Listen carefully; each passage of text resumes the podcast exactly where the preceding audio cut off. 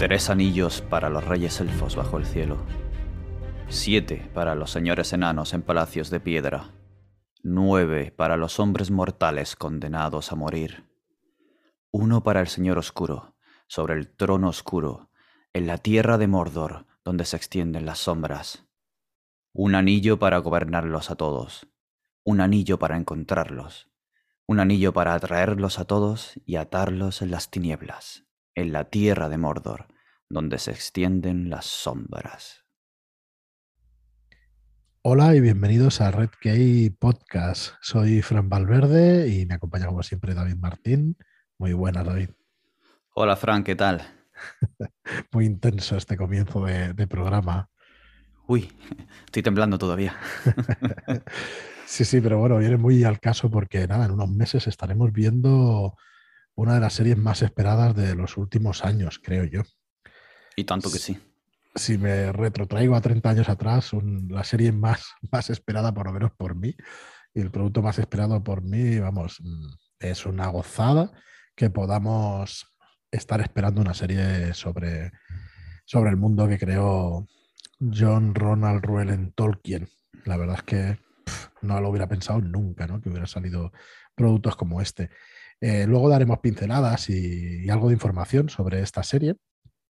Hoy vamos a hacer un programa sobre los demonios en la literatura, un programa cortito, con motivo pues, de la presentación del demonio de Próspero. Pero eh, vamos a querer tocar también este tema de los Anillos de esta serie y en programas posteriores vamos a acompañar un poco este, este estreno de esta serie para recordar eso de la segunda edad y qué pasó exactamente, cómo se forjaron esos anillos y todo eso. Así que bueno, ya nos diréis en los comentarios también si, os gustaría que hiciéramos ese recorrido, traer aquí personas eh, expertas o personas que se han empapado mucho tiempo de, estas publicaciones, de estos libros, de los, de los, anillos, de esta ambientación, de este lore, de este acervo cultural que, bueno, que nos trajo Tolkien. Y bueno, para nosotros será un placer por recordarlo porque ahora repasando cositas y subiendo la serie, bueno, enseguida se refrescan nombres, se refrescan situaciones y, cosas que esperamos ver en la serie. Y nada, daremos también al final del programa un poco nuestra opinión sobre esos cambios en, el canon. No sé si me gusta esa palabra, con todo el follón que sería, por ejemplo, en Star Wars y todo eso, mm. cuando se habla de, de que si canon, que si no canon. Bueno. Eh, nada, daremos un poco nuestra opinión y, nada, sin ánimo de, ofender a nadie, por supuesto, sino con ánimo de aportar o hacer un pequeño debate que sea eh, que enriquezca, ¿no? Que, bueno, que por lo menos tenga argumentos. Y bueno, antes de eso, recordaros varias cosas. La primera es que vamos, volvemos con el club de lectura. El día 5 de marzo, en sábado, a las 10, 10 y media de la mañana, ya cuando se acerque la fecha vemos la hora exacta, pero bueno, podría ser a las 10 y media, creo que es como quedamos la última, la última vez. Eh, vamos a hacer el club de lectura del demonio de Próspero. Eh, es, un, es un libro sencillo, bueno, un libro corto, mejor dicho, más que sencillo. Y bueno, es muy fácil de leer, la verdad se lee prácticamente de una sentada y creemos que con este tiempo pues hay suficiente para los que estéis interesados pues participéis en este, en este club de lectura. Estaremos encantados de teneros como siempre que se anime el máximo de personas posible y esperemos que tengáis tiempo como para hacerlo. Em, ya con Lacue, con Tomás y con alguno más ya estuvimos hablando de, bueno, a hacer los periodos un poquito más cortos porque, bueno, pues hay ganas de juntarse y de hablar de literatura fantástica y de estos libros. Así que el día 5 de marzo, el Club de Lectura del Demonio de Próspero. Y el día 9 de abril, un mes y cuatro días después, el Club de Lectura de la Historia Triste de un Hombre Justo. Eh, se han publicado a la vez, habéis tenido un poquito más de tiempo para la Historia Triste de un Hombre Justo de Ángel González Olmedo, pero vamos a dejar un poco más de tiempo para que, bueno, es un libro más grande, 516 páginas. Eh, es verdad que se lee bastante bien también, va de una manera sencilla y, enseguida le coges el, tono y, la verdad es que no puedes parar hasta que se acaba, pero vamos a dejar un poquito más de tiempo. Así que el 5 de marzo, El demonio de Próspero, y el 9 de abril, La historia triste de un hombre justo. Eh, para los que nos preguntan también, ¿cuándo saldrá el, libro electrónico del demonio de Próspero? Eh, para el mes de abril, probablemente para el día del libro, pero por esas fechas más o menos, ¿vale? Os iremos informando en redes. Eh, para que podáis ya pues, acceder a este libro electrónico. Los que lo hayáis comprado en físico tenéis una copia, nos enviáis el ticket de compra y tenéis una copia gratuita y si nos escribís a info redkeybooks.com. Eh, dicho eso, también deciros que tenemos un Telegram, un chat de Telegram donde ya somos 150 personas y que, bueno, eh, os invitamos a entrar pues para estar al día de, de lo que se cuece en esta literatura fantástica que hay hoy en día. Se habla un poquito de todo, se habla también mucho de cómic, hay mucho experto en cómic en, en el grupo y nosotros encantados. Eh, hasta que no lea David predicador, no vamos a parar de, hablar, de, hablar de ese cómic. Es cierto, eso, es cierto. es un mito. Lo tengo ahí en, la lista. Es que si, si, te gustó, ahora no me sale. Ay, Locan Key. Locan Key, pues predicador es, vamos, una gozada absoluta. Así que bueno, poco a poco, poco a poco ya iremos. Y bueno, en especial a predicador, vamos, lo haremos mm, sí o sí seguro. Eh, por ejemplo, hay gente en el, en, el Telegram, por ejemplo, Alberto, pues es de mi misma opinión, que es el mejor cómic que se ha hecho y bueno, y es muchísimo decir, pero es por gusto personal, ¿eh? mucho menos tiene por qué ser el, mejor de la historia, pero a mí me parece divertido, me parece profundo, me parece muchas cosas a la vez. Y nada, me voy, me voy del tema. No tiene que ser el mejor de la historia, pero sí, ¿no? pero sí, sí, sí es el mejor que he leído, o sea, que es el mejor para mí de la historia. Y ya está. Así que bueno, me voy un poco del tema, pero que sepáis que hay en, eso, en este chat de Telegram, pues sí, hablamos un poco de todo, de series y todo, todo relacionado con la fantasía, la ciencia ficción, el terror, hay un ambiente muy bueno. Y nada, os esperamos, pasaros por allí. Y tanto, y tanto. Y bueno, repasar un poco, antes de empezar con, con los temas de hoy, repasar un poco el calendario de publicación. Hemos hecho un pequeño cambio y para el 30 de marzo eh, tenemos Impossible Times 1, el primer, el primer libro de esta trilogía de Mark Lawrence, que es eh, Una palabra mortal. Va a salir el 30 de marzo, lo vais a tener ya en vuestras librerías. Mirad, me salía kioscos ahora. bueno, vuestras librerías habituales. Muy contentos con la, con la distribución que, hemos cogido las punchas. Eh, bueno, hay un trabajo de difusión y de visibilidad importante por nuestra parte, pero contentos también porque la distribuidora ha podido eh, poner nuestro producto pues, en cadenas como el Corte Inglés, en FNAC y en, muchas, en muchos sitios. Así que esperamos que os sea fácil de encontrar. Si no encontráis nuestros productos, pedírselos a vuestro librero eh, nuestra distribuidora es Las Punchas en catalán, Les Punches con X, y la verdad es que se distribuye por todo el territorio nacional, si no son ellos directamente subcontratan a otras distribuidoras, pero lo vais a poder encontrar sin, prácticamente sin problemas, y si no, nos enviáis un email a info.redkeybooks.com que, que os lo haremos llegar sin ningún problema. Si tenéis algún, alguna librería, algún punto de distribución que no, a los que no llegue. Pero vamos, sería muy raro porque os digo que la distribución es, es nacional. Pues como os digo, Mark Lawrence, Impossible Times 1, una palabra mortal en 30 de marzo. Y luego vamos a tener eh, también una salida doble en mayo, el 4 de mayo. Van a salir dos libros eh, que estaban programados para un poquito antes. Por un lado, Estación Niebla, de Enrique Erce, eh, un autor español, y otro autor español es el, mm, Ricardo Ibáñez, que también lanzaremos El llanto del Quetzal. Eh, tenéis toda la información ya en nuestra página web de esos, tres, de esos dos libros nuevos, que El llanto del Quetzal ya lo teníamos en la web.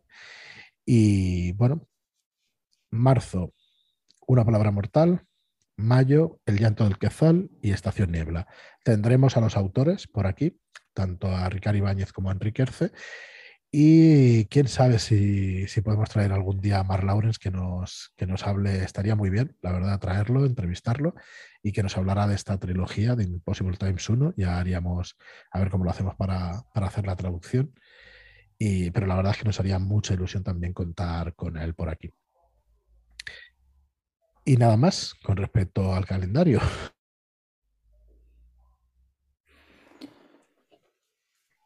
Vamos a empezar entonces, David, vamos a irnos al, al, tema de hoy. que, que nosotros que, bueno, los exorcismos, los demonios y otros compañeros en el viaje fantástico. Así de, de duro es el tema. Así que, si quieres ir, es el 35 programa este. Sí, poco a poco se va, se va engrosando la, lista de, podcasts y, muy a nuestro gusto. La verdad es que no, nos gusta mucho y nos alegra un montón todos los comentarios que nos vais dejando por ahí. En Evox, en, redes sociales, ahora también en Spotify. Así que bueno, vamos a seguir con otro programa. Y como no, podía ser de otra manera, lo vamos a dedicar ¿no? a los demonios, exorcismos y todo este tema. Para que se pregunte o la que se pregunte el por qué vamos a, sacar este tema, es, eh, bueno, El demonio de Próspero. Es un libro de literatura fantástica por completo, eh, pues que tiene este trasfondo, ¿no? Este trasfondo de, exorcismos, de un exorcista que se enfrenta a una serie de, demonios y eh, es muy peculiar. Eh, yo quería hacer este poco de, este especial, ¿no? Hablar sobre esos exorcismos en literatura y luego hacer un paralelismo con el demonio de Próspero. Creo que lo vamos a dejar para el club de lectura, porque si no va a ser un destripe que bueno, si no lo habéis leído el libro, pues me parece que es mejor que lo podáis, que lo podáis disfrutar. Sí que me gustaría bueno, cuando acabemos este repaso a la literatura, diré alguna característica de este demonio de Próspero, pero lo vamos a dejar para el club de lectura, todo el tema de destripes y todo eso. Así que bueno, si quieres empezar a darle un poco, David, con el tema de, de estos demonios y estos exorcismos en literatura, vamos comentando todo lo que tenemos aquí en la escaleta. Pues vamos a empezar. ¿Qué son los demonios? Los hemos visto por ahí en muchas eh, películas, referencias bíblicas, nos ha llegado a través de series. Parecen ser seres malos, parecen ser eh, espíritus malignos, pero ¿de dónde viene el término demonio? ¿Qué es realmente un demonio? Pues proviene del griego bizantino, daimonion. Son espíritus del mal, ángeles revelados, ángeles caídos. Aunque sí es cierto que en la antigüedad se utilizaba en ocasiones el término para definir a una especie de genio o, ser sobrenatural, del cual quizás no fiarse mucho o simplemente por su naturaleza sobrenatural. De hecho, un ejemplo es el, el demonio de Sócrates. Pues como digo, han sido representados los demonios en todo tipo de arte, desde escultura, que ahí tenemos en el retiro, la única escultura dedicada exclusivamente al demonio, precisamente, si no recuerdo mal, en el punto de altura geográfica del 666 metros sobre el nivel del mar. Es, es, muy, es una curiosidad, cuando menos inquietante. y y bueno, la tenemos en pintura, la tenemos en, libros, en literatura, en todo tipo de ilustración, en cine, ya que la figura del, demonio es, yo creo que la tememos y nos fascina al mismo tiempo. Esa naturaleza maligna per se, aparentemente completamente oscura en este maniqueísmo cristiano de blancos y negros. Y sin embargo, surgido muchos de ellos, según se nos comenta, como ángeles rebeldes. Es algo, eh, cuando menos interesante y digno de explorar. Lo que ocurre es que los demonios quieren salir del, del infierno, o bien por una misión por el más grande de todos ellos, el diablo, o bien porque quieran escapar de él. Y para hacerlo, generalmente poseen a las personas, poseen sus cuerpos, ya que ellos no tienen un cuerpo físico. Y aquí es donde entra en acción lo que se llama exorcismo. Oye, eh, mm, yo supongo que, todo el mundo es consciente de que no solamente se dan los exorcismos en la cultura judío-cristiana, sino que tenemos exorcismos en las culturas hindúes y en otras muchas culturas. Eh, Sí, de hecho, espíritus malignos eh, que poseen cuerpos o que se hacen pasar por personas, existe también eh, no solo en la mm, tradición judeocristiana, sino también en el Islam, como dices en la India, pero también en, la cultura... Eh, no es exactamente igual, pero el temor era muy parecido el mismo en, esta cultura celta de los eh, y de los changeling que tomaban tu cuerpo llevándose tu verdadero yo al reino de las hadas y venía una hada malvada que suplantaba tu cuerpo y podía hacer cosas malas. Claro, yo al ser una persona básicamente racional me pregunto, me encantaría contar con, no sé qué disciplina será la que estudia todos estos fenómenos a lo largo del tiempo, y me refiero a la antropología o a, la historia, ¿no? Algún, alguna disciplina o, la, a la psicología que pueda explicar de alguna manera el por qué eh, son figuras que, que, son recurrentes en todas las civilizaciones, ¿no? Y en, todas, en todas o en casi todas las civilizaciones o en casi todos los estadios de la humanidad. Mm, claro, yo tengo esa manera de pensar. Me podría decir otra, otra persona que tiene otra opinión que dice, bueno, es que si es así es porque existen los demonios y bueno, hay que exorcizarlos y tal, ¿no? Yo tengo la visión de que, bueno, más bien tiene una explicación psicológica, ¿no? Y que, y que me encantaría pues ver, eh, claro, eh, una una mente humana, ¿no? Una persona, pues eh, tiene múltiples facetas dentro de su personalidad. Y una de ellas es esta, ¿no? De, quién no se ha portado mal alguna vez en su vida y todo eso. Me, encantaría pues, poder debatir con alguna persona que supiera un poco más sobre, sobre todo esto, porque mi visión del tema es esa, ¿no? que, al final todo esto ha salido a, a, partir de comportamientos humanos y de necesidades o de cosas que se quieren conseguir ¿no? por parte de, de las personas y, bueno, que al final pues eh, hacen que salgan estos demonios o que eh, podamos llegar a pensar o que ya han llegado a pensar las personas que estaban, que estaban poseídas por entes sobrenaturales. Sí, de hecho es que lo tenemos también hasta en Oriente, en la cultura asiática, la más lejana para nosotros, por ejemplo, puede ser la china o japonesa, Allí también hay algunas criaturas que pueden hacerse pasar por humanos y algunas de ellas son malvadas. No sé si se llamaban yureis. Otras son traviesas y, en fin, es muy curioso que compartamos toda esta concepción de espíritus malignos que puede hacerse pasar por un hombre. Eh, yo no, quiero ofender a nadie, eh, el, que, el que piense lo contrario, eso no tengo ningún problema, pero lo veo un poco como el tema de la religión. ¿Por qué en todas? Tiene que haber algo porque en todas las sociedades humanas y en todas las, en todas las civilizaciones eh, hay religión. Y claro, porque es un, para mí es básico, es un miedo a la muerte, ¿no? Es un miedo al más allá y a lo que nos va a pasar, ¿no? Y entonces, al ser humanos, pues, pues vamos a tener las mismas... Mm, dificultades, los mismos pensamientos, las mismas necesidades, los mismos obstáculos en, en, la vida y a mí me parece una cosa muy lógica, ¿no? que, se, que todo el mundo pues, pues tienda a, pensar sobre esas cosas. Yo digo que Hay una forma de entender también la vida, lo que no se puede comprender. Y uno de los hechos que no se pueden comprender, como dices, es cuando alguien cambia su forma de ser, quizá por algún trastorno psicológico.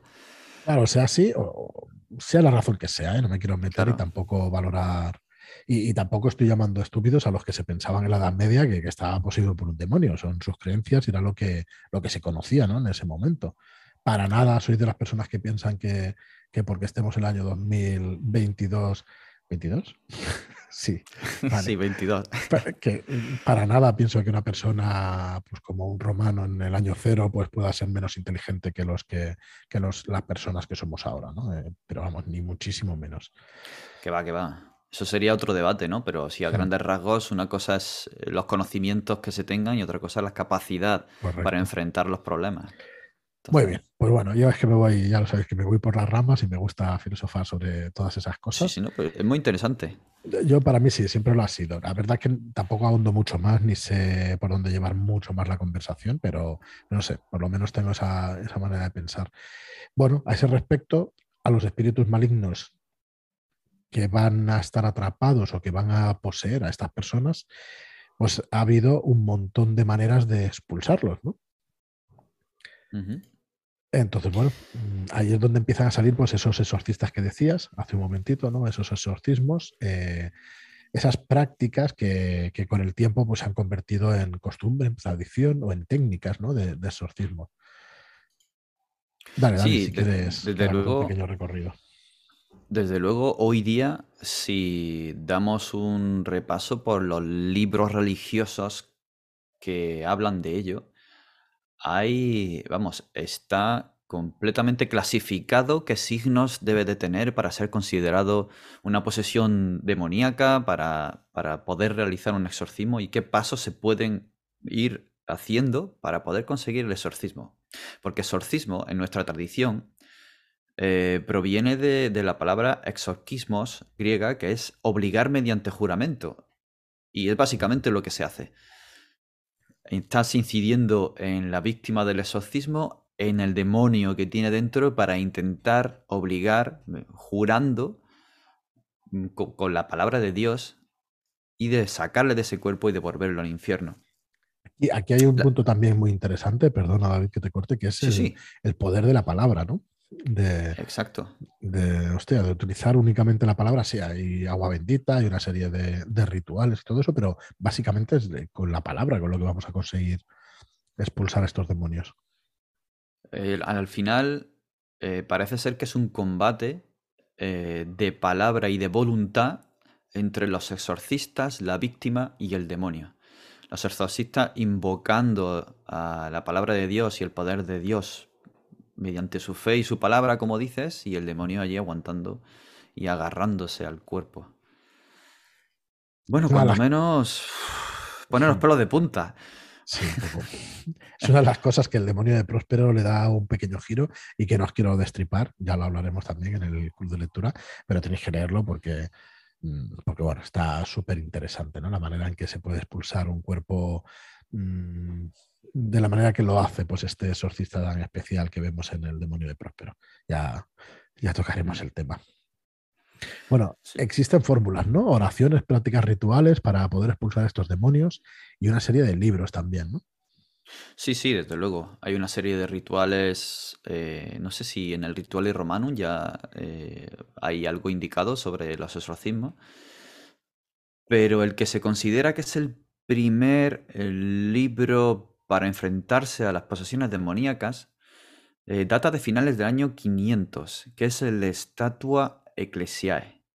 Ahí ya comienzan a hablar de, qué serie de ritos se pueden llevar a cabo, qué prácticas, qué oraciones concretas y también al mismo tiempo em, definir qué tipo de demonios pueden encontrarse en- dentro de un cuerpo, el de un poseído. Luego surgió otro famoso libro que conocemos todos en el 1494 de J. Sprengurus, el Maleus Maleficarum, el que fue llamado Martillo de Brujas. Un completamente terrible manual para enfrentar, hacer confesar, torturar a brujas, herejes, poseídos, demonios, hablando de aquelarres, de cómo enfrentarlos.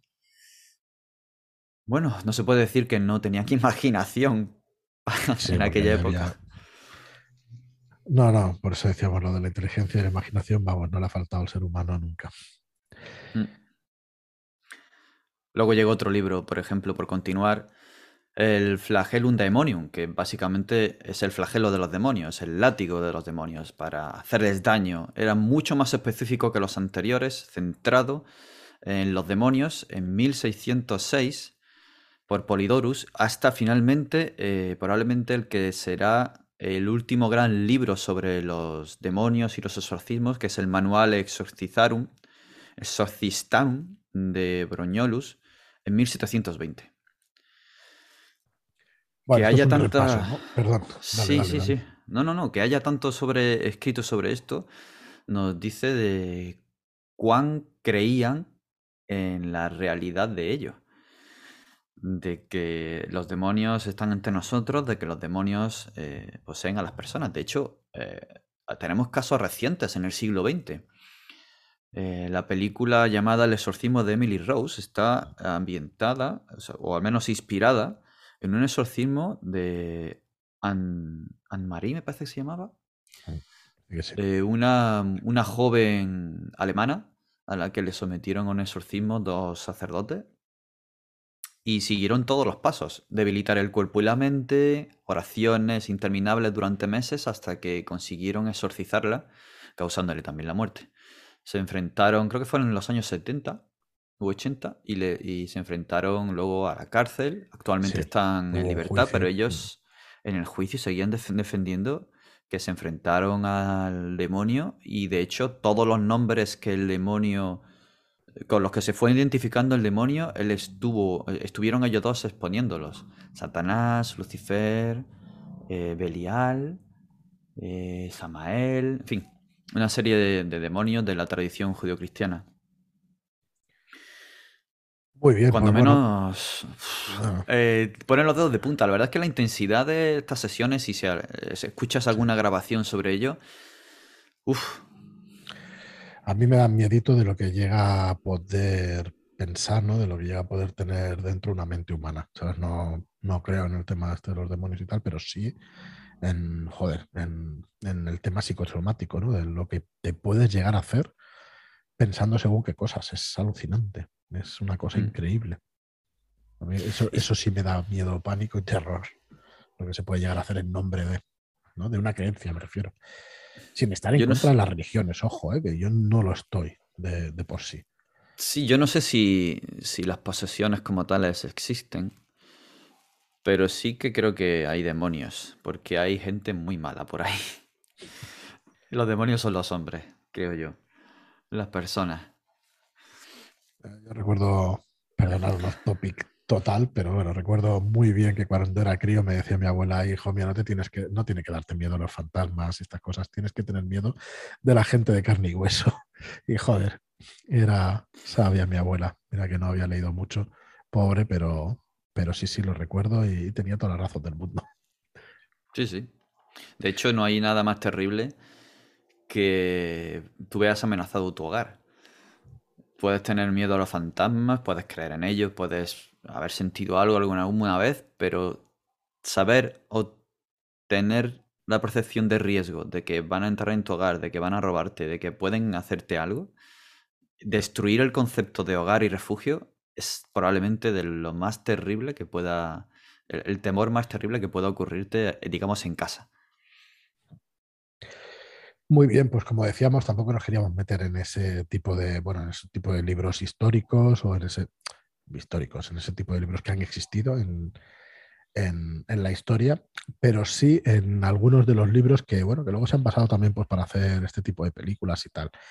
Eh, pasaron del papel a la gran pantalla y yo creo que el más famoso de todos es el primero que vamos a tratar, ¿no? que es de William Peter Blatty, que es El Exorcista. Aún tengo grabada la primera vez que yo vi la cara de la niña Sí, el del exorcista. No recuerdo cuántos años tenía, pero ¿10 puede ser? O, o por ahí, Sí, no, lo sí. recuerdo. Yo tengo un amigo que todavía no es capaz de ver la película. Sí, yo, yo la vi, la he visto después de un par de veces, pero en aquel momento recuerdo perfectamente ver la cara de la niña que estaba eh, mirando de frente con los ojos, todo, con ese maquillaje, claro, yo en ese momento giré, lo vi porque fue un anuncio, no, no era que estaba la película puesta, y esa noche no me moví de la cama, pensando que si me movía quizá ella estaba en el otro lado de la cama. Es probablemente una de las peores noches que he pasado en mi vida. Es terrible, terrible el miedo que da. Bueno, mi hija se niega a verla todavía, con 17 años ya, y se niega a verla. No, no quiere.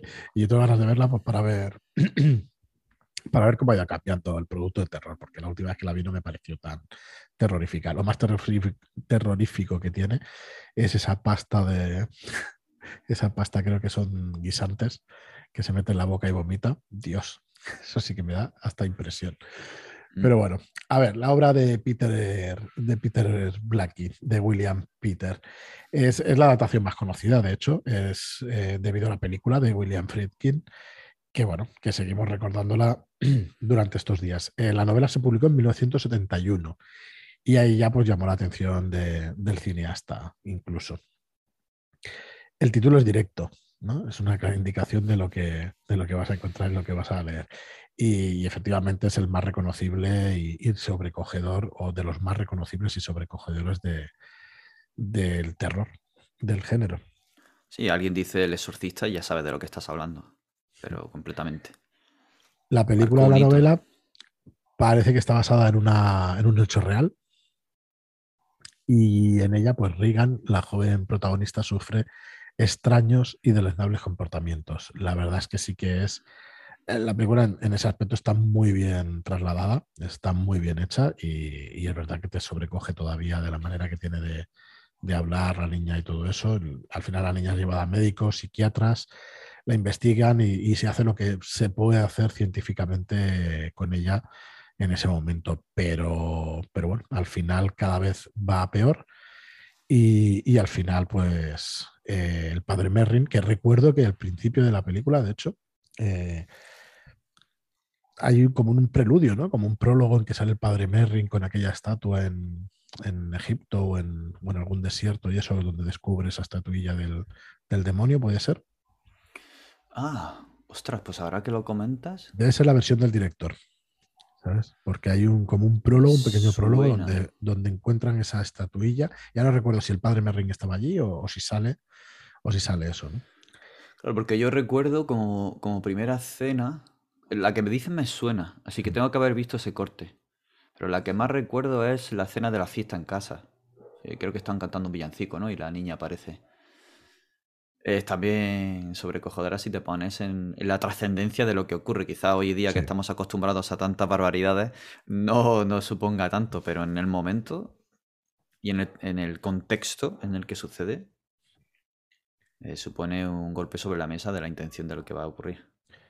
Pues esa es la primera novela. Luego salió una segunda parte, una secuela, que se llama Legión, en la que William Blatty hace protagonista al detective Kinderman, que investiga el caso de la posesión del exorcista. Vale, entonces, bueno, eh, es más de investigación. Se encuentran, hay dos macabros asesinatos y tal, y la novela se gira más hacia el género negro. Eso es la, esa es la primera y principal novela que trata el tema de los exorcismos. Eh, bueno, basado en una historia real, pero no sé hasta, hasta qué punto. Y la siguiente es Líbranos del, mar, del mal. La siguiente que nos traemos de Marcos Nieto Payarés. Eh, dale, David, si quieres. Bueno, es un thriller psicológico. Mm. Eh, ojo, spoiler. de lo que va el libro es de que hay un, personaje que se llama Mylan y que, eh, bueno, está sufriendo una vivencia caótica en su vida, ¿no? Se está, pasando por un, un, divorcio, la relación con su hijo Nicolás eh, va de mal en peor. Eh, parece que va a remontar todo porque consigue una cita, conoce a una mujer, una panadera de Bridgeport, y de repente durante la restauración de una rectoría, que él se dedica a eso, eh, encuentra un objeto y su vida cambia por completo de nuevo en un descenso hacia el infierno, nunca mejor dicho. Mm. Se hace cada vez más desgraciada y peligrosa. Y bueno, va llevando sus creencias al límite, viviendo una pesadilla, enfrentándose a fuerzas que ponen en peligro eh, la vida de quienes le rodean, de quien él ama. Hay un demonio que anda suelto y el autor lo relaciona con unos sucesos de 40 años atrás en el tiempo. Nos lleva a reencontrarnos con la historia del lugar en el que, se está, restaurando y un tal padre Anthony que enfrentó a un demonio que poseía una monja, a Sor Patricia. Es otra de las representaciones del demonio que, y de los exorcismos que podemos ver en nuestro idioma. El libro, según se, opina, está bien escrito, es una obra completa y tiene una voz característica en este thriller. Marcos Nieto eh, puede que nos conozcáis también de otras obras como El culto en la sangre, Latidos en el sótano y El asesino indeleble, que quizá puedan sonar también, quizá un poco más que este y Líbranos del mal. Muy bien, pues el siguiente libro que os traemos es de Ira Levin y bueno, también ha sido trasladado al cine por eh, Roman Polanski en un clásico del género, pero hiperclásico, que es La Semilla del Diablo. Eh, también película durilla donde, donde las haya. Sí, sí. Eh, el escritor también es conocido por Acosada, por las mujeres perfectas o por los niños del Brasil. También en, mi época, por lo menos de niñez, y eso era una de esas películas de culto brutales que daba miedito, miedito verla. En este caso, pues eh, el autor nos lleva a conocer a Rosemary Woodhouse y a su marido Guy, o Guy, no sé cómo se pronunciará, supongo que sí. Eh, es un actor poco conocido que intenta hacer despegar su carrera y, es bueno, la película, si la recuerdo, se muda a un apartamento del edificio Bramford en Nueva York y sus vecinos Roman y Minnie Caseba le dan la bienvenida, se acercan a ellos para iniciar una relación y bueno, mm, va viendo pues, cositas extrañas, ¿no? O sea, a Rosemary y esos vecinos le parecen extraños, recela de ellos, hay unos ruidos misteriosos que, que parecen provenir del apartamento de, de sus vecinos y bueno, eh, en este caso, pues empiezan a ir las cosas mejor. Eh, Rosemary se queda embarazada, el marido consigue un papel en Broadway, pero a partir de aquí empieza, empieza todo el tema cuesta abajo. Yo no, bueno, acaba mal la película, no quería hacer spoiler, pero acaba, pero fatal. Está, es terrible, la verdad es que es terrible y está muy bien esa película de Roman Polanski, la verdad es que está muy interesante. La semilla del diablo. Eh, no sé cómo habrá soportado el, paso del tiempo. Me encantaría leer la novela porque la película la verdad es que fue más que, más interesante. Muy, muy potente, la recuerdo, la verdad. Actuaciones muy buenas y situaciones jodidas. Fue una época en la que mm, vino una cierta tendencia, ¿no? Desde mm. el exorcista, otras posesiones, exorcismo. Sí, Damian, eh, las, maldiciones y tal de... la presencia del demonio y también el, trasfondo religioso, ¿no? Eh, creo que estaba por ahí también el séptimo sello y... Hmm. En fin.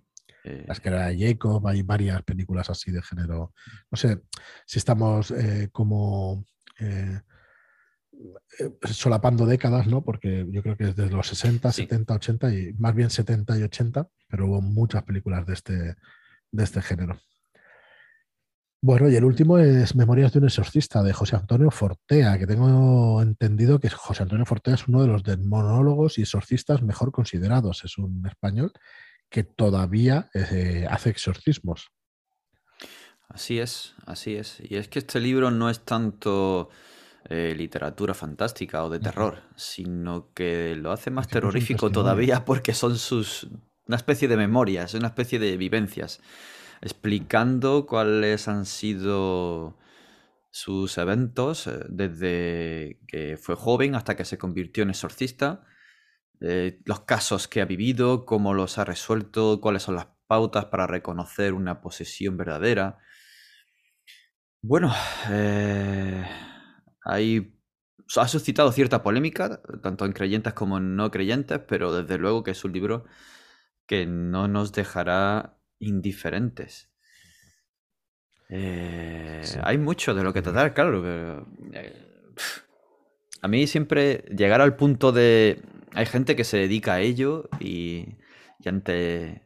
¿Es real o no? ¿no? Esa, duda entre lo racional y lo irracional. Siempre estoy entre aguas en, eh, en, ese punto en el que te ponen los palos de punta, ¿no? de, ¿Qué pasa? A ver, yo la verdad es que en eso soy, pues eso, un poco más, no sé si frío es la palabra, no, pero bueno, más descreído. Pero bueno, por poneros, el último libro sería El demonio de Próspero, de KJ Parker, que no tiene las características que estamos, que estamos diciendo en estos libros, ¿no? que son más pues, basados en hechos reales y literatura más contemporánea, no, y no precisamente de bueno, es ficción, pero entendedme, no es de, em, de fantasía cosa que El demonio de Próspero sí lo es. Y es un libro muy peculiar. Como os digo, no quería hacer muchos spoilers, no quería hacer spoilers y quería dejarlo para el club de lectura, pero es un libro en que vais a encontrar ironía, vais a encontrar a, un protagonista que es capaz de exorcizar a los demonios, eh, también mediante la palabra, pero de una manera mm, distinta a como se hace tradicionalmente.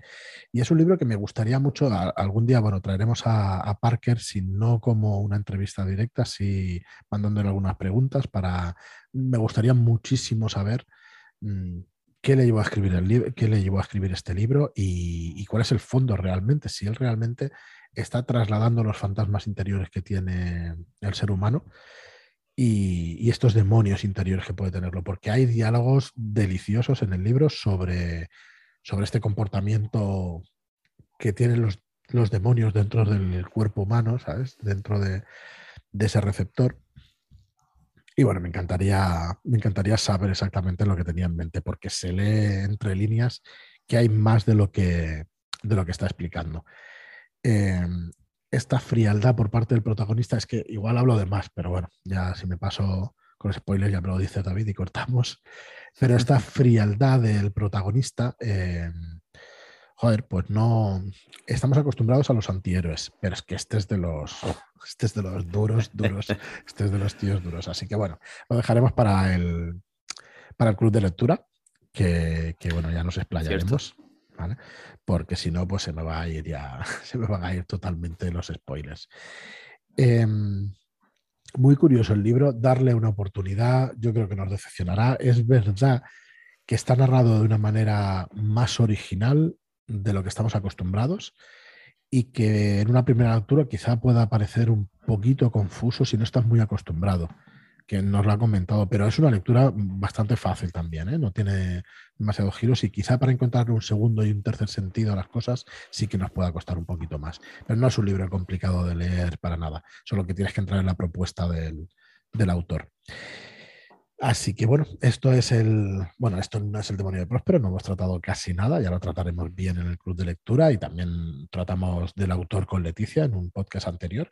Pero sí, este tema del exorcismo, que como veis tampoco es que hayamos ahondado muchísimo, pero sí queríamos refrescar un poco todo lo que, lo que se ha ido escribiendo o parte de lo que se ha ido escribiendo con respecto a literatura fantástica o de género. Bueno, dicho eso, me gustaría que nos metiéramos un poquito, sin ahondar demasiado, en, bueno, en esa serie que decíamos al principio del programa, ¿no? de la más esperada de los últimos años, que es eh, Los Anillos de Poder, que creo que así es como se ha venido a llamar, ¿no? definitivamente, Los Anillos de Poder, El Señor de los Anillos, con el, con el subtítulo del Señor de los Anillos. Y bueno, vamos a dar alguna pincelada, David, y, esperamos que podamos ir siguiendo estas noticias de la serie a lo largo de los meses que faltan hasta su estreno. Su estreno es en septiembre, si no recuerdo mal. El 2 de septiembre, sí. El 2 de septiembre. Ya iremos, cuando se acerque la fecha, iremos dando todos los datos que podamos. Y bueno, en esta serie van a hablar de la creación de los anillos de poder, de esos anillos que nos ha recordado David al principio del programa en esa cita de, del libro homónimo del Señor de los Anillos. Eh, explícanos un poco, David, de qué va a ir esta serie, hasta lo que se sabe por lo menos y las imágenes que han salido de todo eso, sin querer ahondar demasiado, porque tampoco somos unos grandes expertos y ya iremos trayendo el tema hmm. más adelante. Bueno, eh, la serie va soltando información eh, con cuentagotas, ¿no? A lo largo de, los últimos meses han ido lanzando imágenes de quiénes eran los actores, de dónde estaban grabando. Había una serie de cuentas en redes sociales que nos iban transmitiendo un poco las sensaciones que tenían. Pero luego hubo un silencio hasta que comenzaron a lanzar imágenes. La primera campaña fue las manos de tres elfos, siete enanos y nueve hombres. Mm. Solamente las manos. Algunos sostenían un cetro. Que... en distintas posturas. Claro, otros una espada, otros algo que evocara el personaje que, que, va a ser. Y luego finalmente han salido de cuerpo entero y han empezado a salir imágenes de los principales personajes. Hasta encontrarnos con el tráiler, el recientemente estrenado tráiler que, bueno. ¿Qué te ha parecido? bueno, a mí, a mí me ha encantado. A mí me ha encantado. Yo, como súper fan de la obra de Tolkien y del mundo de Tolkien, incluso mm, jugador dentro del mundo de Tolkien con, juegos de rol. Eh, vamos, yo estuve sumergido en profundo, eh, leyendo Silmarillion, apéndices, Señor Anillo, Hobbit, todo tipo de libros y lore, acervo, como queráis llamarlo, me da igual. Y para mí, eh, recibir una serie con la calidad de imagen que parece que va a tener, el cuidado que va a tener la banda sonora utilizando el mismo compositor del Señor de los Anillos. teniendo a Bayona como director. Yo estoy muy esperanzado en que va a ser una gran historia. Y por lo que se está viendo, mm, vamos, yo estoy muy ilusionado, muy ilusionado, tengo muchas ganas. Y me hace mucha ilusión de que vayan a estrenarla cerca de la fecha de mi cumpleaños. Así que es como si fuera un regalo. Para mí y bueno, para nosotros, eh, para todas las personas que, seguíamos El Señor de los Anillos antes de las películas, estábamos deseando que hicieran series, películas, cosas ambientadas en el mundo, cosas buenas ambientadas en ese mundo. Solo teníamos aquella película de dibujos muy lenta que, bueno, a mí fue un bajón. Yo sé que en, el chat de Telegram tenemos a Tomás y a mucha gente que, bueno, que idolatra esa película.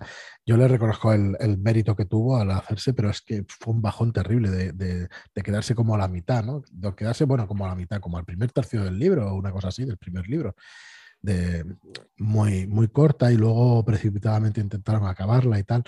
Eh, pero bueno, la verdad es que tiene un valor terrible. Tenía también mm. muchos aciertos ¿eh? visuales, muchos, muchos aciertos visuales. Y para ser la época era excepcional. Pero es verdad que a mí me pilló ya en una época donde no, no, me, no me acabó de gustar. Pero bueno, el producto que había y eso. Y yo es que había leído antes los libros antes de conocer la película y, es una cosa, pues bueno, que no, mm. que, querían más detalles, ¿no? De hecho, en el 99 o 2000, cuando se estrenó El Señor de los Anillos, creo que en el 2000, ¿no? 2000-2001, eh, no me podía creer lo que veía en pantalla. O sea, tenías todo el miedo y todo eso, pero para mí fue un logro terrible. Incluso yo recuerdo no ser detractor, pero sí decir, joder, pues lo de Tom Bombadil yo lo hubiera incluido, pero es que más da, pues y tal. Pero entiendo perfectamente que se recortara y que se hiciera lo que se hizo. Para mí fue un, logro espectacular. Sí, hubo un montón de voces en contra con muchas decisiones que se tomaron. De hecho, el, eh, la mera elección de que en lugar de ser Glorfindel quien recogiera a Frodo fuera Arwen, eso escamó en ciertas personas, digamos los fans más culo duro, mm. pero la película queda de escándalo. El inicio de la película, el inicio de la película, esas palabras las dice Barbol en Fangor.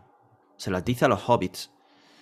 Y sin embargo, en voz de Galadriel, en el comienzo, lo siento en el aire, lo... es que queda espectacular. Así que bueno, yo lo digo así porque yo tengo también pues mucha esperanza en lo que hagan, tengo muchas ganas y mucha esperanza. Creo que no debemos juzgar tan alegremente las cosas antes de verlas. Podemos opinar lo que queramos, ¿eh? no me entendáis mal. O sea, aquí todo, todo el mundo tiene opinión y se puede debatir y se puede exponer la opinión, solo faltaría. Pero vamos, mi opinión es que debemos esperar y debemos de ver mm, cómo se hacen las cosas.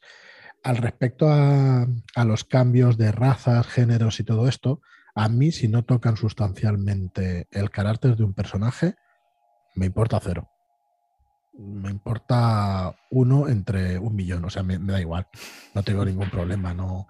Eh, y no siempre he pensado así, que esa es la riqueza también del ser humano, no tenemos por qué siempre pensar así y hemos de ser consecuente con lo que decimos, pero tenemos también que tener el derecho a cambiar nuestra opinión. No pretendo aquí tampoco pontificar, ¿eh? pero no sé si se me entiende que opinas así. A mí no me gustó lo de Tom Bombadil y a los meses cambio de opinión. No me gustó lo de Glorfinders, de hecho, pero hubo años en que eh, como que mi mente absorbió lo de Arwen y pensé que incluso era Arwen y sabía perfectamente que no lo era, porque lo he leído muchas veces en Señor los Anillos. Y no me cuadraba para nada, pero en cambio, mm, pues bueno, mi mente ya lo, lo cogió y, y, bueno, y tampoco me supone ningún problema, ¿no? Hay otra cosa que quería decir, las obras son hijas de su tiempo. No podemos pedirle a autores que vivieron en unas circunstancias que piensen como nosotros, pero no podemos pedir a los autores de una adaptación que piensen como pensaba Tolkien, ¿no? Así que a mí no me importa que, salgan personajes de otras razas mientras respeten el tono y respeten el carácter de los personajes. Y entiendo que muchos de vosotros tampoco, ¿eh? no hablo por nadie en concreto, ni mucho menos. Bueno, al final eh, creo que has dicho la clave, ¿no? Estoy muy de acuerdo y estoy en la línea en la que tú dices. Es una adaptación. Adaptada a los tiempos, adaptada a lo que quieren mostrar y adaptada a la historia que quieren contar y cómo quieren contarla. Puede estar más cercana o más alejada del libro según lo que quieran. A decir verdad, con lo que se ha visto, no creo que sea suficiente para eh, condenar ya una serie completa. Creo que hay que esperar a que sigan mostrando un poquito de más cosas y a ver unos cuantos de trailers más o imágenes. Yo igual soy un romántico empedernido, pero yo, yo os digo que, que está Galadriel en pantalla, ¿sabes? que está, está, que está en pantalla, ¿sabes? Que eso no se ve todos los días, joder. Que hay que disfrutar con eso, ¿no? Más allá de la armadura que lleve. De hecho, eh, eh, he escuchado muchas voces hablando de la armadura y tal, y no sé si es que ha sido ya eh, que se han quejado de un montón de cosas y quieren que sea su película y, y no está hecha para ellos, sino está hecha pues por, por unos directores para, para, el público general o para un público en concreto. Esto pasaba un poco con las nuevas películas de la cara de la galaxia. Nosotros que somos pellejer, pues decíamos, pues si está contando algo que puede ser muy parecido a lo anterior, no hay, no innovan con nada, claro, ya, pero es que estas películas no son para nosotros, son para las nuevas generaciones y que se acerquen de nuevo al universo de la guerra de la galaxia. Bueno, no sé cómo van a tratar eh, esta nueva serie del Señor de los Anillos, pero es cierto que Galadriel pudo llevar armadura. Se enfrentó a otros hermanos suyos y compatriotas elfos antes de dejar eh, las tierras imperecederas, de atravesar el peligrosísimo Exalcaré, ese infierno de hielo que unía antes la Tierra Media con las tierras imperecederas por el norte. Y se vio envuelta en un montón de conflictos. Pudo llevar armadura, por supuesto. Y por ejemplo, sería como decir, eh, la reina Isabel la Católica nunca se puso tal ropa. Claro, porque tenemos documentado día a día, hora a hora, todo lo que hizo esa mujer, ¿no? Pues esto es lo mismo. No podemos ser tan tajantes en lo que pudo hacer o no pudo hacer Galadriel, decir o llevar puesto. Yo creo que sí pudo llevar armadura. A mí me encaja perfectamente en los hechos y en cómo era. Quizá tenemos la idea por el Señor de los Anillos, si me permite, de que Galadriel es una dama fuerte, pero delicada al mismo tiempo, refinada. Y eso pues también una cosa no está, claro, no está reñida con la otra, es que no. Una persona con más de 3.000 años puede tener muchas facetas. Eh, en, este, en este sentido, eh, Galadriel nació y los elfos Noldor tenían dos nombres. Uno paterno en el momento en el que nace y uno materno cuando ya comienza a crecer, que es el que le da la madre, a tenor de cómo eh, se presenta la persona y cómo es esa persona. El padre de Galadriel, que es Finarfin, le dio el nombre de eh, Artanis, mujer noble, en Cuenya, que es la, para quien no lo sepa, es digamos como el latín de los elfos. Eh, los elfos hablan Sindarin, los elfos de los bosques silvanos, y el, digamos, la lengua, la lengua noble es el cuenya. Pero su madre, conforme fue creciendo, el nombre que le dio fue Nerwen o Nerwendé, que significa doncella hombre. Aquí ya te va indicando cómo es el carácter de Galadriel, cómo fue desarrollándose, la fuerza que tiene, eh, tanto de, presencia como de, física. Y bueno, fueron transcurriendo los hechos y todos los elfos que dejaron aquellas tierras para llegar a Beleriand y lo que conocemos como la Tierra Media, cogieron otro nombre, un nombre en Sindarin, el de los elfos grises, de los elfos que nunca llegaron a ir allí y ver la luz de los dioses. Y ella fue la que eligió Galadriel como nombre, que señala el dorado brillo de su pelo. Galad en Sindarin es, es luz, luminoso, dorado, luz, hace referencia a la luz. Y Driel, pues no sé si es doncella, hermoso, algo así, no, no me acuerdo ya bien. Pero... Bueno, nos encanta todo esto. Yo de verdad que, os invito a mirar los productos con, esa mirada pues, de ilusión y de, y de querer ver cosas chulas y, no, por ejemplo, el Hobbit. Todo ya lo he soltado, porque a mí también hay productos que no me han gustado nada. Yo me, traen las películas. Hay mucha gente que la mitad de la película del Hobbit ya, ya está, no quiero ver más. Y me parece súper lícito y normalísimo. Yo me las trae las tres. Eh, ahora mismo no las volvería a ver, seguro que las vuelvo a ver en algún momento. Y parece mentira es una lástima que con ese presupuesto que tuvieron y eso, pues, pues bueno, se decidiera hacer un producto como ese. Pero incluso así, pues vamos a verlas con ojos de niño. Y la verdad es que me falta ver esa película como El Hobbit con, un niño, con mi hijo. Mira, al final tiene ya 13 años, no sé, algún día se la pondré a ver si, a ver qué, qué, qué opina él de una cosa así porque es verdad que yo opino que fue un desastre, ¿no? Pero, pero bueno, eh, hemos de mirarlo también con esa mirada si somos capaces y ya está. Y, luego si no nos gusta, pues también tenemos derecho a, decir lo que, lo que pensemos. Solo faltaría. Sí, sí. Pero una eh. cosa es que sigan o no sigan eh, al pie de la letra lo que dicen los libros o, la obra de Tolkien y otra cosa es que en la adaptación de una película hayan querido alargar tanto y sacar de lo que podía haber sido una película o como mucho dos, sacar tres y largas y que... Le, rompes el eh, ritmo por completo. Recuerdo ver la primera mitad de la película y decir, macho, parece que leas el libro a cámara lenta. Mm. Estás recreando la situación de tal manera que estamos en el, en el libro eran cinco páginas, la presentación de los enanos, por decir algo, ¿eh? y aquí estamos en hora y media. Y dices, ostras. Claro. Es una barbaridad, ¿no? Entonces. Es que el Hobbit tiene un ritmo, el libro, eh, muy diferente al Señor de los Anillos. Muy diferente, sí. Entonces, entiendo que hayan querido hacer algo más cercano al Señor de los Anillos, pero han extendido y alargado demasiado.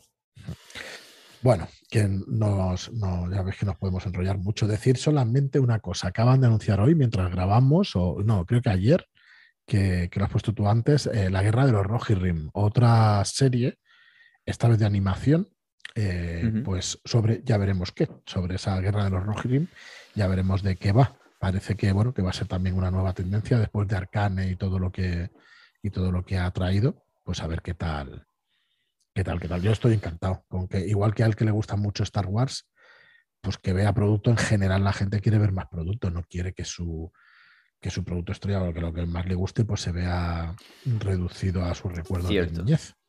Estoy muy de ¿eh? acuerdo. para mí. Antes no teníamos nada y ahora tenemos mucho. Y es de agradecer. que hagan series de Señor de los Anillos, que hagan series de. Y, que, y que se preocupen de intentar hacerlas bien. Eh, bueno. Eh, un ejemplo claro es. Perdón. No, no, sí, sí, sí, ya, ya, ya he terminado. Es que me voy, me voy. un ejemplo claro es El Soldado de Invierno o Civil War. Dos películas que dices, pero tío, jamás en la vida hubiera pensado yo ver eso en cine y luego ya Los Vengadores y tal, pero, pero esas dos películas, bueno, me parece una cosa espectacular. Y cómo han respetado el carácter de los personajes Marvel y todo eso, en general hablo, ¿eh? siempre hay defectos y hay historias, pero, pero en general me parece, bueno, me parece brutalísimo. Yo estoy deseando de que cojan esos guionistas o esos que han sido capaces de hacer eso con los Vengadores y que cojan a la Patrulla X y que hagan lo mismo. O sea, es que me moriré tranquilo y feliz, ¿sabes? Cuando lo vea, si es que lo, lo puedo ver. Lo de Spider-Man, las últimas películas, es que han cogido el carácter real de Spider-Man, cosa que no habían conseguido del todo en las otras pelis sin estar mal, pero en estas es que es que es ese personaje, da igual si, ese personaje es negro, blanco o azul o amarillo, o, es mujer o hombre, lo que sea, pero han captado la esencia del personaje y eso a mí me parece tiene un mérito terrible, ¿no? Así que bueno, vamos a darles un voto de confianza. Oye, y luego otra cosa, las imágenes son espectaculares. Las imágenes a mí me encantan, sí. Del tráiler, las imágenes que se han visto del póster de, esos de esos anillos, de esos enanos, hombres y, elfos, pues, a mí me parece que un diseño de producción bastante, bastante bueno. ¿eh? No, la verdad. Eh, bueno, en fin, que romper una lanza por los profesionales que trabajan, que no está mal. Y mm. vamos, y que yo también soy crítico cuando cuando, no sé, cuando alguna cosa pues no me gusta, pero yo creo que está bien que miremos las cosas con esa ilusión. Claro, hablando de enanos, hablaban de que se suponía que las enanas tenían barba, que no salía con barba. tiene importancia? Que bueno, realmente existen las cuchillas de afeitar en la Tierra Media. Podían afeitarse una noble por lo que sea. Sí, tan sencillo como estéticamente está bien que te afeites y ya está. Y tan sencillo como, bueno, yo, voy a afeitar. Hay gente imberbe, ¿no? Eh, sí. Se supone que el hombre tiene barba, pero no todos los hombres tienen barba. Pues es lo mismo. Mm, bueno. Eh, es una serie, es una adaptación y yo creo que voy a disfrutarla y voy a ir queriendo disfrutarla, buscando los puntos positivos y a, vivir esta nueva época dorada de la fantasía que está viendo con tantas series de fantasía, con tantas producciones, y ni más ni menos que del mundo de Tolkien, que al que adoramos, así que... Muy bien, nada, dejadnos vuestros comentarios, eh, opiniones dispares, por favor, que no hay ningún problema, al contrario. Pero, pero bueno, eh, sobre todo con, con, respeto, aquí en Telegram, si entráis en el grupo, estaremos encantados de escucharos, de debatir con vosotros, eh, con argumentos y ya está, si es tan sencillo como eso, se puede argumentar. Ya sabéis que además el, el, tono del, del, chat también de Telegram es ese, es muy distendido y, y bueno, y es una gente fantástica donde cada uno pone sus argumentos encima de la mesa y está súper bien eh, debatir de esa manera, ¿no? Muy bien, David, pues eh, al final nos hemos alargado un poquito. Es que si, me, si me traes El Señor de los Anillos, la obra de Tolkien, y, me dejas hablar de Galadriel, pues se me va la olla. Tiene que ser así, pues no, no, ya haremos un especial. De hecho, estábamos hablando fuera de micro, si os gustaría pues hacer especiales sobre personajes monográficos, sobre algunos temas, personajes y todo eso, yo creo que puede estar muy bien. Sí, sí. A ver, ¿qué nos cuentan? Como siempre, nos pueden dejar comentarios en iBox, en nuestras redes sociales, en el canal de Telegram, eh, RedKey Podcast, nos pueden buscar. y también creo que se podía hacer ya comentarios en. Valoraciones en Spotify. Eh, como programa se pueden hacer valoraciones. Comentarios no lo sé. No lo sé, lo tenemos que mirar. Valoraciones era. Vale, Pero valoraciones seguro, sí. Así que nada, eh, muchísimas gracias a todos por estar ahí. Eh, muchas gracias por escucharnos. De verdad que nos sentimos muy arropados por todos vosotros. Gracias por vuestras reseñas de 5 estrellas en iTunes, en Spotify y en los demás canales. Y hasta el próximo programa. Muchas gracias y hasta el próximo programa.